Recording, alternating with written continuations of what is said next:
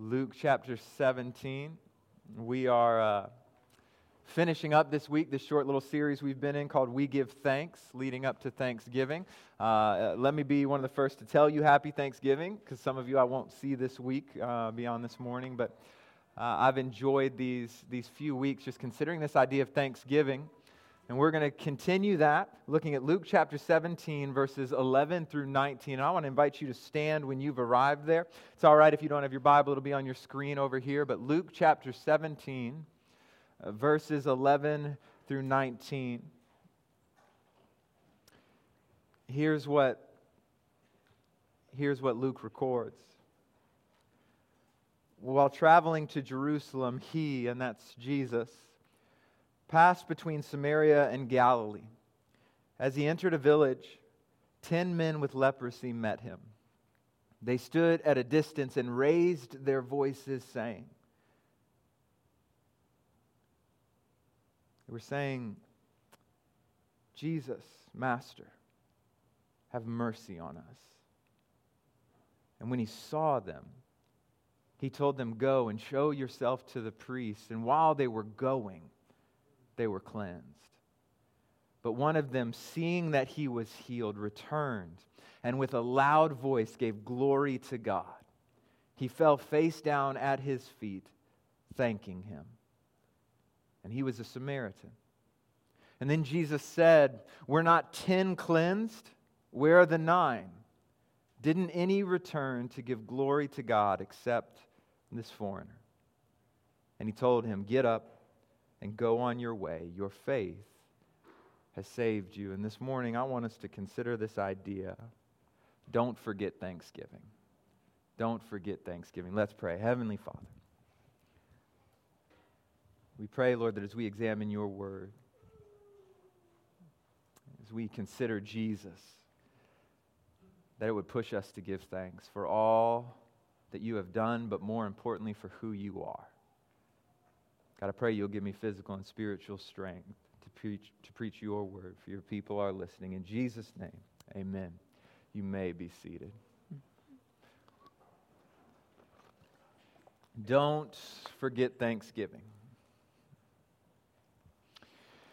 Uh, some of you may know, firsthand experience, some of you know this.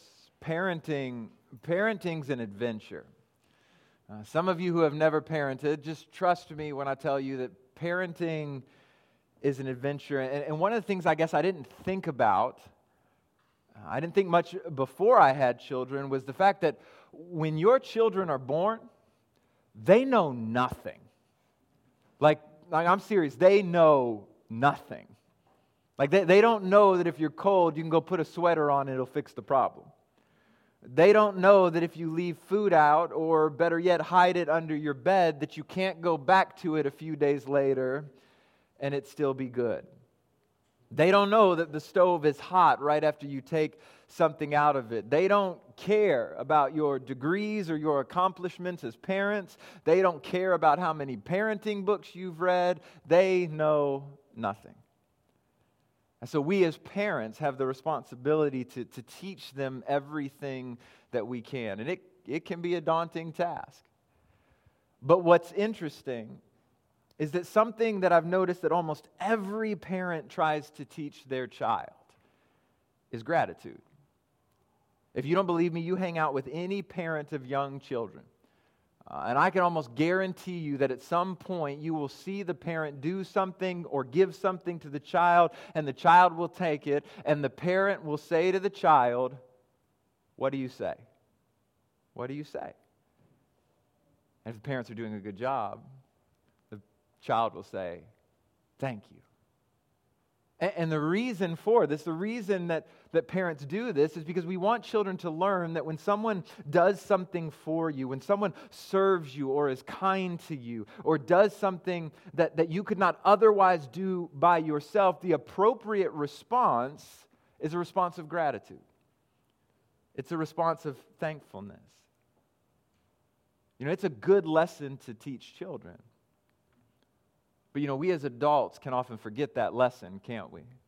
I was reminded of this a few years back. I won't say who. I'm not trying to throw anybody under the bus. No one you would know, but I got in trouble uh, for failing to show gratitude one time. I had received uh, a gift. It was, I can't remember what it was birthday gift, Christmas present, something along those lines. I received it. I liked it. It was a great gift. And I went about my day. And come to find out that I spent some time with this person a few months later, and they were they were not too happy with me. And i didn't quite understand why they weren't happy with me. I didn't i didn't understand why they were frustrated. And then i came to learn that it was because i never said thank you for the gift that they had sent me. And i'll be honest at first i was like all right come on that's a little petty.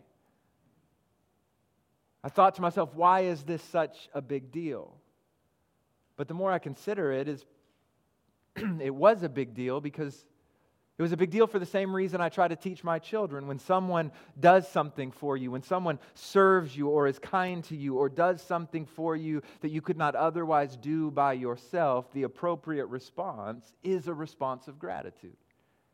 And that moment got me thinking.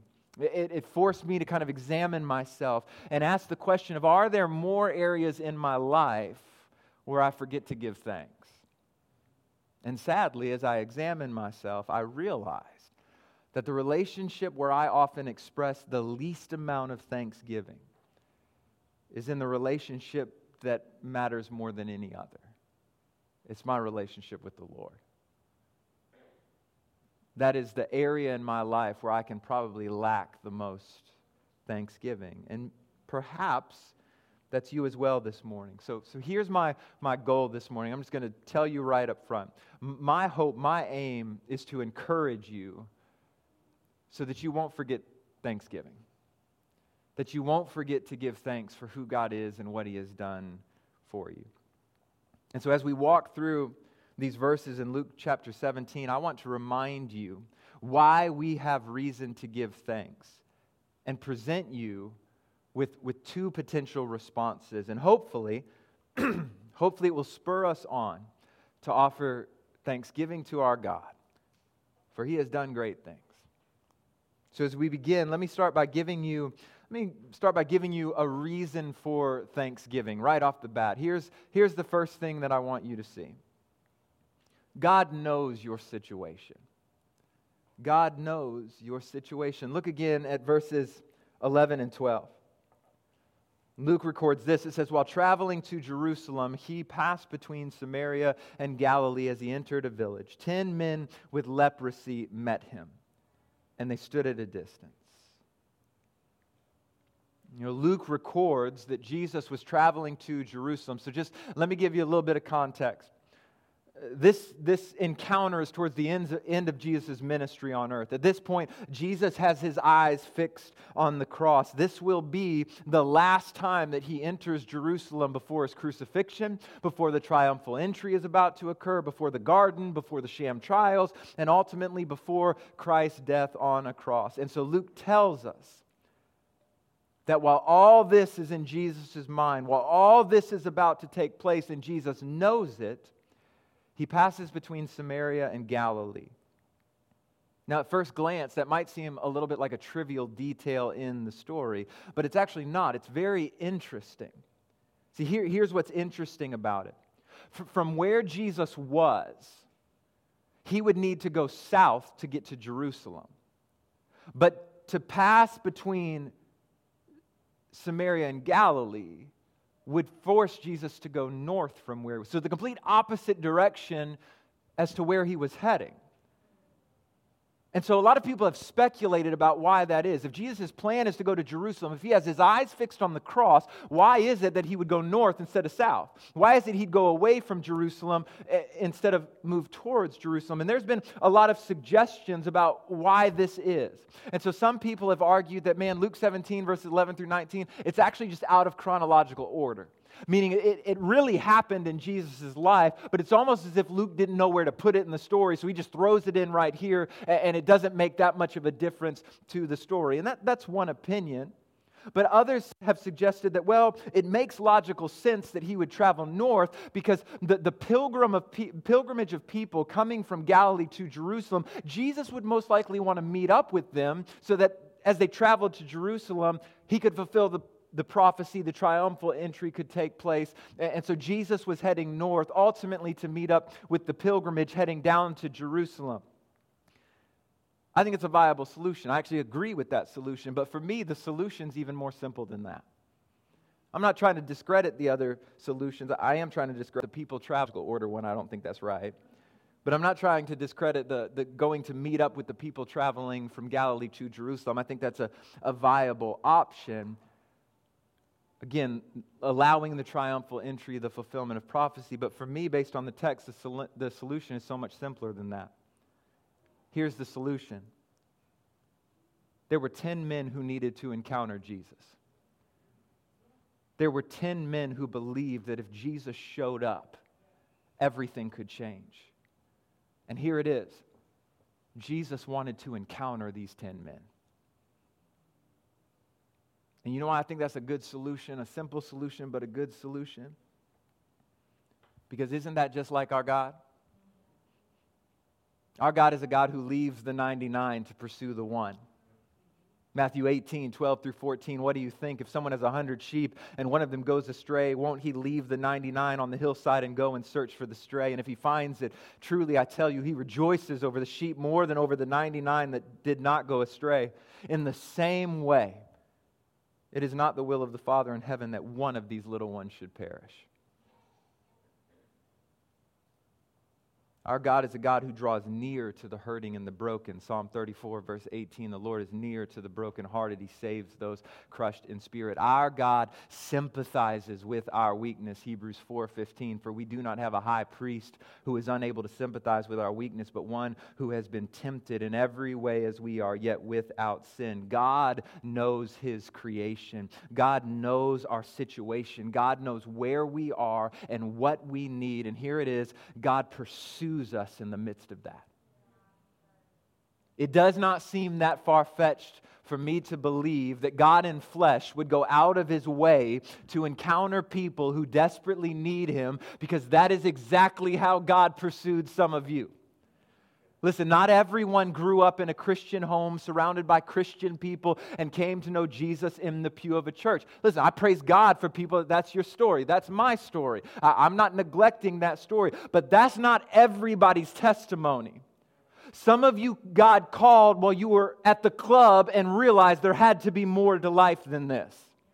Some of you, God called the morning after that one night stand when you were filled with regret and shame. Some of you, God called when you were at the lowest point and you could not have been further, further from God. Some of you, God called, and there is no logical reason as to why you are the person you are now, except for the fact that God knew where you were and He went out of His way to pursue you. God knows His creation, God knows your situation. But can I tell you some more good news? He did not just know your situation when He saved you, He knows your situation now. God knows what is going on in your life. God knows the wins and He knows the losses. God knows the stuff that no one else knows about, that you would dare not tell anyone, that stuff that you walked into here with and pleaded with God that it would not ever come out. God knows what you are most ashamed of, and even still, He pursues you. There has not been a moment when God has given up on you. And so let me just pause there and say this this alone is a reason to give thanks. That God knows who you are, God knows where you are, God knows the depths of your heart and your soul better than you even do. Nothing is hidden from Him. And yet He still loves you. I don't know, that's, that's an encouragement to me. It reminds me that God is not deterred because we are in need. God's not deterred because we are in need. And, and I have to remind myself of that. Like, do you know how often I feel like I am to God what I perceive my children to be to me? And maybe you're a better parent than me, which is probably highly likely. And so you don't feel this way, but sometimes I feel like it's a constant refrain of dad, dad, dad, dad, dad, dad, dad. I need this. I need that. Dad, get my water. Right? Like that that's that's what I and I can get deterred by the needs of my children. Yeah, that's not our God. Our God will listen to dad, dad, dad, dad, dad. I need this. I'm hurting. Can you help me? And he's never deterred by our need. That leads to the second thing I want you to see this morning, the second truth from our text. God, God actually welcomes our requests. God welcomes our requests. Look at verse 13. It says, They stood at a distance and raised their voices, saying, Jesus, Master, have mercy on us. Now, there are some interesting things to note here, even in this one verse. First, I, I want you to note where they are. It says that they stood at a distance. Remember, these are men who have leprosy, and so they stand at a distance. And we have to remember that the, the Levitical law actually forbid people with leprosy from, be, uh, from being in the city. They had to stay outside of it. We see that in Leviticus 34, verse 46, where it says, He will remain unclean as long as he has the disease and he is unclean. He must live alone in a place outside the camp. So these were essentially the outcasts of the city. They were the people that other people typically avoided at all costs. They were the epitome of what it meant to be dejected and lowly. And, and we got to have a little bit of sympathy for just how bad their plight was. Right? So, so uh, Thabiti Anyabwile helps us to understand how hard their life must have been when he writes this in his commentary on Luke. He says, The disease, sometimes contagious, made them unclean according to Jewish law, so they had to be isolated from the city and from people. Now, listen to this. He writes, Whenever or wherever lepers traveled, they were to call out, unclean, unclean, as a warning to others to stay away from them. How difficult it must have been to be required to be the prophet of your own uncleanness, the herald of your own unworthiness before God. Imagine the burden of having to tell everyone you encounter that you are unclean. These 10 men couldn't even get close to Jesus by law. They had to stand at a distance. Now I have to imagine, I mean, uh, uh, imagine the scene with me, right? Jesus is known at this point. He's coming to the end of his ministry. He's been ministering in the area. People know that, man, this is a guy that heals people with a word. This is a guy who has raised people from the dead. We don't know exactly who he is, but there's something about this guy. And you can imagine that there was probably a lot of people that wanted to gather around Jesus. And yet it seems, based on the law itself, the people who needed him the most were forced to stay far away from him. They couldn't even get close. They had to stand at a distance, and all they could do was shout and hope that Jesus heard them. But I don't, I don't only want you to note where they were, I want you to note what they said. Jesus, Master, have mercy on us. Now, I, I don't know, there's something about that declaration that just resonates with me. Because they didn't declare, Jesus, heal us. Now, now that was a significant aspect of what they wanted. Don't, don't get it wrong. But as I read that, Jesus, Master, have mercy on us. Not Jesus, Master, do this specific thing because this is what I want and this is what I know is best. They just cry out, Have mercy. It seems to me like you have a group of men who are just desperate for Jesus to do something. They are desperate for Him to just see them. As I was thinking about that, I was thinking that perhaps, perhaps the reason that resonates so much with me is because I've been there too. Right? I've been in those moments when you know what you are going through, when the situation you are in is just so much, and on top of that, you just you don't even know what you need anymore. And all you can say is, God, have mercy. But the amazing thing is that God will have mercy. Because look at the beginning of verse 14. Four words so profound. When he saw them. See, here's, here's the thing, and I want you to hear this and, and believe this. Jesus is not turned away by our desperation. And God is not frustrated by our need.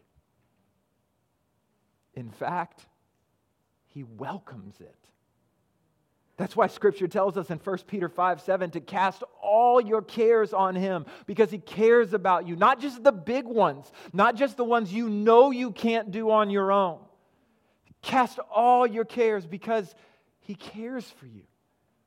We're invited to come before God even when we don't know what to say.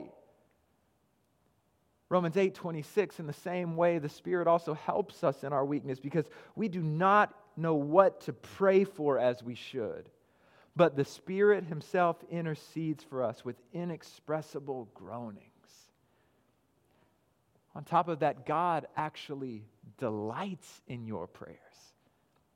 Proverbs 15, verse 8 the sacrifice of the wicked is detestable to the Lord, but the prayer of the upright, check this out, it's His delight. He delights in us making our requests known. Right? We can't miss this. The majesty of the fact that not only do we have direct access to God through Jesus Christ, but the fact that God delights in it and wants it from us to come. He wants us to come before Him with everything. In fact, He doesn't just want it, He commands it. Philippians 4 6, don't worry about anything, but in everything, through prayer and petition with thanksgiving, present your requests to God. And when should we do this? We'll go back to 1 Thessalonians 5 17. Pray constantly. You see, I want you to see how different God is from us, how different Jesus is in this moment. Because let's, let's be honest for a minute we have a propensity to turn away from those in the greatest need. We do. We can drive by that person that we see on the corner every morning when we go to work, and we have a propensity to turn away. We can see those with great need or great struggle or even great sickness, and we have a propensity to turn away. But God, God sees that need. He knows your situation and He welcomes you. He delights in you. And so, again, pause because this too should cause us to give thanks. That God has given us something we don't deserve access to Him through Jesus and he delights. He welcomes our requests. And here's the third truth, the third reason we have to give thanks God keeps his promises. God keeps his promises. Look at, look at verse 14 there. It says, when he saw them, he told them, Go and show yourselves to the priest. And while they were going, they were cleansed. Go and show yourself to the priest. And while they were going, they were cleansed. Now, now, this verse of Scripture, see, th- these are the verses of Scriptures that get, that get preachers excited. Because this verse will preach. There is something going on in this verse that I don't want you to miss. This moment, this encounter with this 10, these 10 lepers, it's not like some of the other encounters Jesus has had with those who are sick and in need. Because typically, when we think of Jesus healing, we think of those times when he healed on the spot, don't we? Like right away, they were healed. I think of the woman with the issue of blood in Luke chapter 8 who just touched the hem of Jesus' robe and she was healed. Like, I, I think of the, para, the paralytic man in Luke chapter 5 who's lowered down through the window or through the, the roof. And Jesus tells him to take up his mat and walk. Or you can look back in Luke chapter 5 when Jesus encountered another leper who fell at his feet and said, If you are willing, heal me. And Jesus says, I am willing. He touched the leper and the man was healed. See, those, those are the encounters I typically think of when I think of Jesus healing. But this encounter in Luke chapter 17, it's different. Jesus doesn't do that. Instead, he says, Go and show yourself to the priest. Now let's pause there because there are a couple of questions we have to ask and answer if we're going to if we're going to make sense of this. First, why would Jesus do this? Why would he send them to the priest? that was that was my first question. Well, the answer to that is found in Leviticus 14 verses 2 through 9. Listen to what's written in Leviticus 14, verses 2 through 9. This, this is the law concerning the person afflicted with a skin disease on the day of his cleansing. He is to be brought to the priest who will go outside the camp and examine him. If the skin disease has disappeared from this afflicted person, the priest will order that two live birds, and two live clean birds, cedar wood, scarlet yarn, and hyssop be brought for the one who is to be cleansed. Then the priest will order that one of the birds be slaughtered over fresh water in a clay pot. He is to take the live bird together with the cedar wood, scarlet yarn, and hyssop, and dip them all into the blood of the bird that was slaughtered over the fresh water. He will then sprinkle the blood seven times on the one who is to be cleansed from the skin disease. He is to pronounce him clean and release the live bird over the open courtside. The one who is to be cleansed must wash his clothes, shave off all his hair, and bathe with water. He is clean. Afterward, he may enter the camp, but he must remain outside his tent for seven days. He is to shave all of his hair again on the seventh day his head, his beard, his eyebrows, and the rest of his hair. He is to wash his clothes and bathe himself with water. Then he is clean. Let me just say this I am so glad we live on this side of the cross. Just throwing that out there. I am glad that I don't have to be responsible for making sure that you shave your eyebrows. But let me summarize what's going on here. It's, it's really quite simple. It was the priest's responsibility to verify that someone was no longer infected and then to ceremonially cleanse them before they could return to the community. That's what's going on. It was the priest's responsibility to verify that the person was actually cleared of the disease, he didn't have it anymore, and then to ceremonially, ceremonially cleanse the person so that the community could know and the person could know that they were welcome back together. Let me just side note here Jesus is modeling faith because he's depending on the Word of God. Right? Jesus could have just cleansed him on the spot. He'd done it before. But Jesus thought it significant to show the people around them that the Word of God matters. Do with that as you will. So, this is why Jesus sent them, because it was the priest's responsibility to verify that they were clean, that they no longer had the disease, and then to ceremonially cleanse them to welcome them back into the community. But here's the second question we have to ask. It was the second question that I asked Why would Jesus send them if they weren't healed yet? Why would Jesus send them if they weren't healed yet? Because here's the thing they knew why they needed to go see the priest. They knew what Jesus was implying, that they were healed. But here you have 10 men being told to go see the priest to verify that they are healed, and yet they look down and they still see the skin of a leper. Oh, church, this will preach. This will preach. You see, our God is a promise keeping God. Our God is an already not yet kind of God, meaning that God's promises are so sure.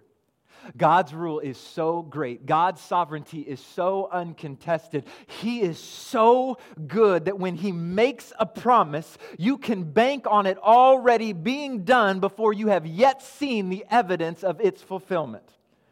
God has never written a check that he can't cash. He's never made a promise, then had something come up and change his plans. What, what I'm trying to get you to see is that God is not like us. You see, I can make a promise to you, but that doesn't mean that I will keep it. I can say I will do something, but circumstances beyond my control might end up changing my plans. But that has never been an issue for God. Our God sits outside of time and space, so all of his promises are already fulfilled. The issue is that we live inside time and space, and so we just haven't seen them all fulfilled yet. You, you see, me, church, something you don't know about me is, is like I'm church churched, okay? Like some of y'all church church too. I'm, I'm church church. I grew up in church knowing all the sayings. Some of you did too, right? Let's put it to the test. God is good. And all the time. Oh, we church church. He is risen. Okay, okay, but but here's the one I'm getting at. You see, I heard all the sayings, and there was one that always stood out to me. I'm going to see if you know it. We're going to put you to the test. God may not come when you want him to, but he's always on time. Now, I can admit this to you. Listen, listen, I can admit this. When I first heard it at a young age, I didn't fully understand it. But now that I've walked with God for a little bit, I understand a little bit better what that's trying to communicate. You see, here it is. The question is never, will God deliver? The question is, when will God deliver?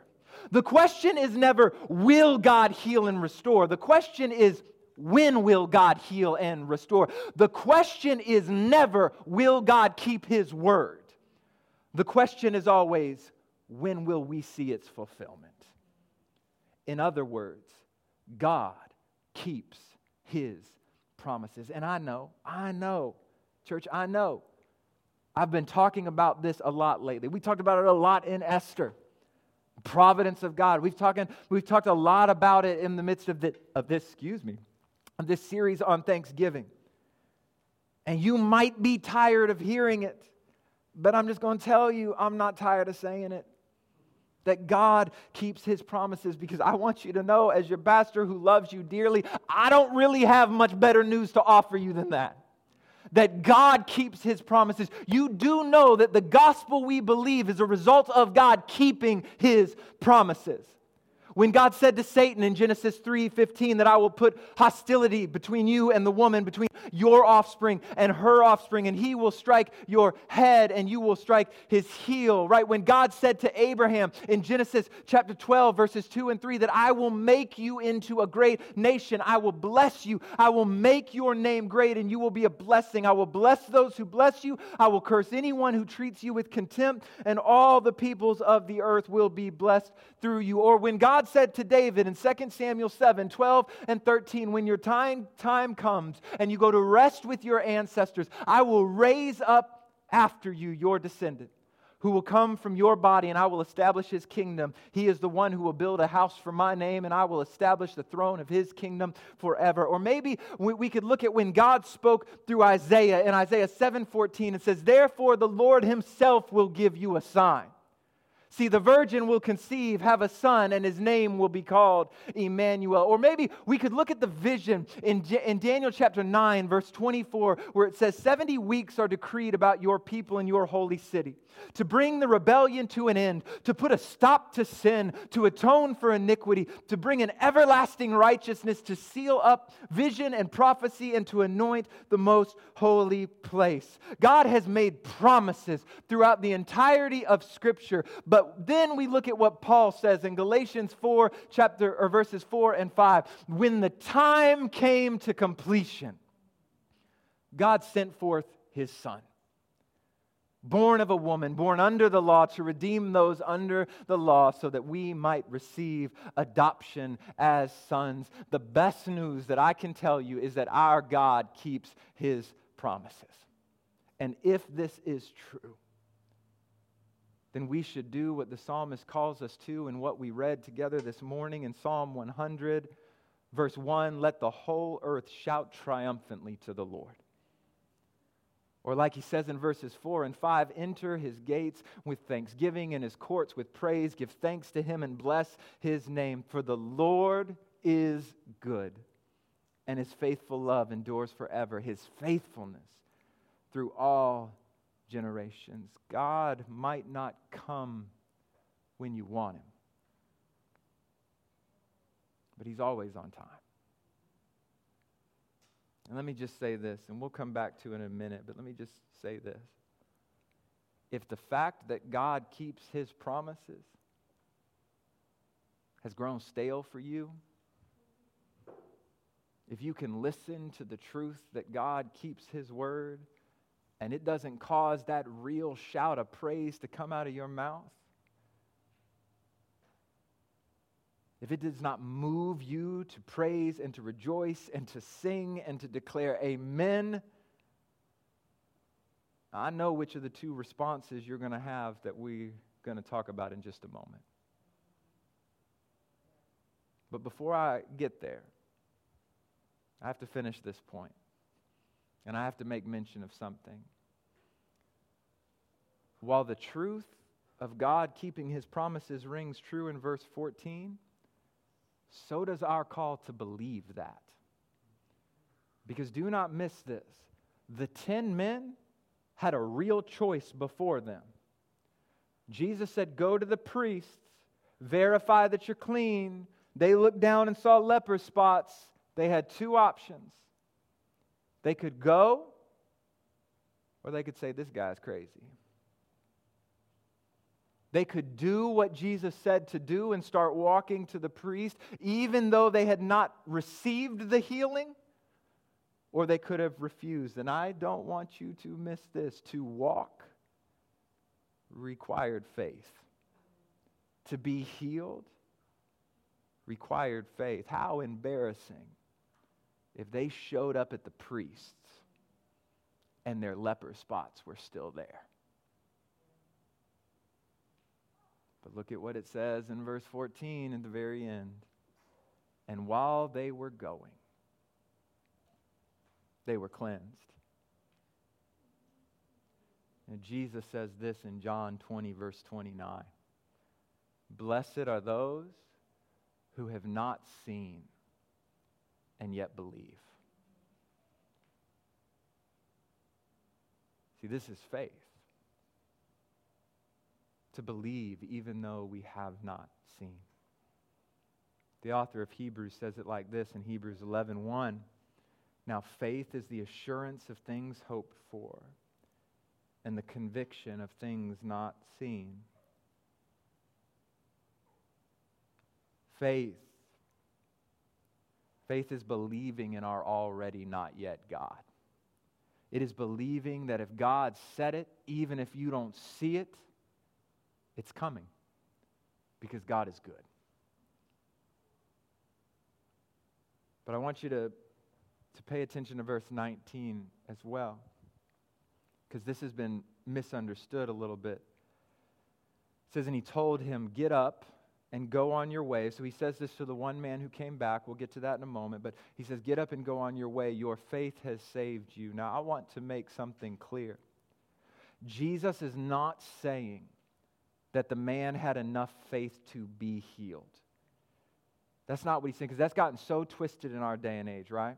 If the reason that you're struggling, the reason things aren't going out, the reason uh, uh, things aren't working out, the reason that you don't have what you what you want, the reason that you're not healthy, wealthy, and wise, it's all a result uh, of you not having enough faith. And so the call comes out: if you just have more faith, God will do all of this stuff. And, and they will refer to verses like this. But I want to be clear: Jesus is not saying that the man had enough faith to be healed.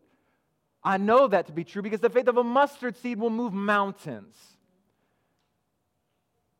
Jesus is saying, again, not that the man had enough faith to be healed, but that the man had faith in the right healer. He had faith in a God who loves his people, who knows their situation, who welcomes their requests. He had faith in a good God. And if God is that good, we have two responses and two responses only. There really are only two options. And this is the final thing I want you to see this morning the two, the two responses. Look at verses 15 through 18 again. It says, But one of them, seeing that he was healed, returned and with a loud voice gave glory to God. He fell face down at his feet, thanking him. And he was a Samaritan. But then Jesus said, We're not ten cleansed? Where are the nine? Didn't any return to give glory to God except this foreigner? Now, there's a there's a whole aspect at play here of the Samaritan, and the implication is that the other nine were Jews. I'm not even going to talk about that. Okay, we can. We'll have that's a that's a whole other conversation. But what I but what I want you to see in verses 15 through 18 in these last few verses is that we encounter two different responses. First, from the man who came back. And I love his response because it is the appropriate response to encountering the promise keeping God. After being given a gift from a Savior, it says he returned and with a loud voice gave glory to God. He fell face down at his feet, thanking him. Can I tell you, brothers and sisters, that this man's response is the right response. I pray, I pray that we never get so high and mighty in ourselves that we think we are too good to fall flat before our Savior. Like, I don't, I don't know where, I really don't. I'm not trying to harp on this. I don't know where we got this notion that to be mature in faith was to be stoic and, and somber all the time, because to me, the mature people of actually i know exactly where i learned that i did at least some people who had bow ties tied a little too tight um, mm, cut that one out uh, when i look at scripture the mark of maturity that i see is a man who was willing to dance before his god a man who was willing to shout and scream the glory of God and fall face down at his feet, not caring a lick what the crowds thought. This response of praise and adoration and thanksgiving is the only appropriate response. This man returned. After having been give, given a gift, he comes back, he shouts his praises to God, falls down in humility, giving thanks to the one who has given him so much. And while he is thankful for the gift of healing, please hear this, he is, he is more so thankful for the person who gave the gift. That's why he comes back to Jesus. But Jesus points something out for us. Nine of them did not come back. But I would argue that they too were thankful. I know you might be like, well, Michael, that's counterintuitive to your point. Well, here it is. I believe they were thankful, right? They were healed as well. They believed that Jesus could heal them as well. And they walked to the priest still having the spots on their body as well. They were healed. I believe that they were thankful. They were thankful they could go to the priest. They were thankful that they could return to society. They were thankful for the gift. But what they neglected was the giver. You see, this one man came back because he was thankful for the person who gave the gift. The nine were only thankful for the gift. Now, I want to mention something because this is so important. They were not wrong for being thankful for the gift. You and I have been given a gift in Jesus Christ. We should be thankful for the gift. But where they were wrong was that they cherished the gift more than the giver. And we can do the same thing. We can be more thankful that we are not going to hell than we are about the fact we get to dwell with God. But here's why this is a problem. In this story, at least, this is not all the gifts God gives, but in this story, with this gift, the gift that they were given was only temporary. It was only temporary. Because at some point in their life, another sickness would come another hardship would come, another need would arise. And if their thanksgiving is tied solely to the gift, their thanksgiving will fade when the gift fades. But I would contend with you this morning that the man who returned who saw Jesus as precious and worthy and saw Jesus as good, he will have a thanksgiving that endures when the next sickness comes. When the next hardship comes and when the next need arises, because his thanksgiving is focused first on the giver and second on the gift. His delight is not primarily in the gift, but in the one who gave it, in the one who saw him in the one who heard his cry for mercy. And what I want to leave you with this morning is this don't forget Thanksgiving. I'm not just talking about Thursday, but every day of your life. Don't forget to come back to the Savior and to declare the glory of God and to fall before Him and give thanks. Give thanks first for who God is a God who knows your situation, a God who welcomes your request, a God who keeps His promises. And then give thanks for the gift He has given you through Jesus Christ. Because I don't know if you know this. God isn't only good because you're saved, God would still be good even if you weren't.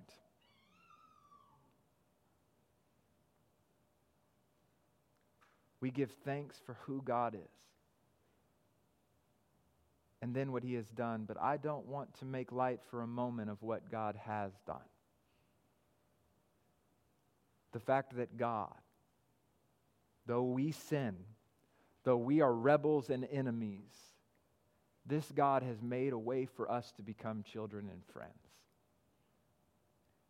Like Paul said in Galatians 4 4, when the time came to completion, God sent his Son when we couldn't get to God, when we couldn't do enough right things to, to earn our favor with God. And I just want to throw that out there. Not a one of you is good enough to earn the favor of God because the Bible tells us in James 2:10 that if you keep the law and yet stumble in one point, you're guilty of all of it. One sin is enough to make you a lawbreaker, condemned and deserving of hell. We cannot get to God, but God loves us so much that when the time came to completion, he kept his promise. And he sent his son who was born of a woman born under the law. But here's the thing He kept the law perfectly in every area where we have failed. He was the only one who did not deserve to die, and yet he willingly came to redeem those under the law. He took our place and died on a cross, taking our penalty for sin and rebellion and wickedness. And God poured out the full measure of his, of his hatred and wrath of sin on his own son. And he died on that cross and was buried, and we believe that he was raised three days later. So, as Paul says, so that we might receive adoption as sons. As Paul says in Romans 4 or 5, I can't remember, he was, he was crucified for our transgressions and raised for our justification. We can come to God through faith and repentance and be adopted as sons, not because we've done everything right, but because Jesus did and died in our place.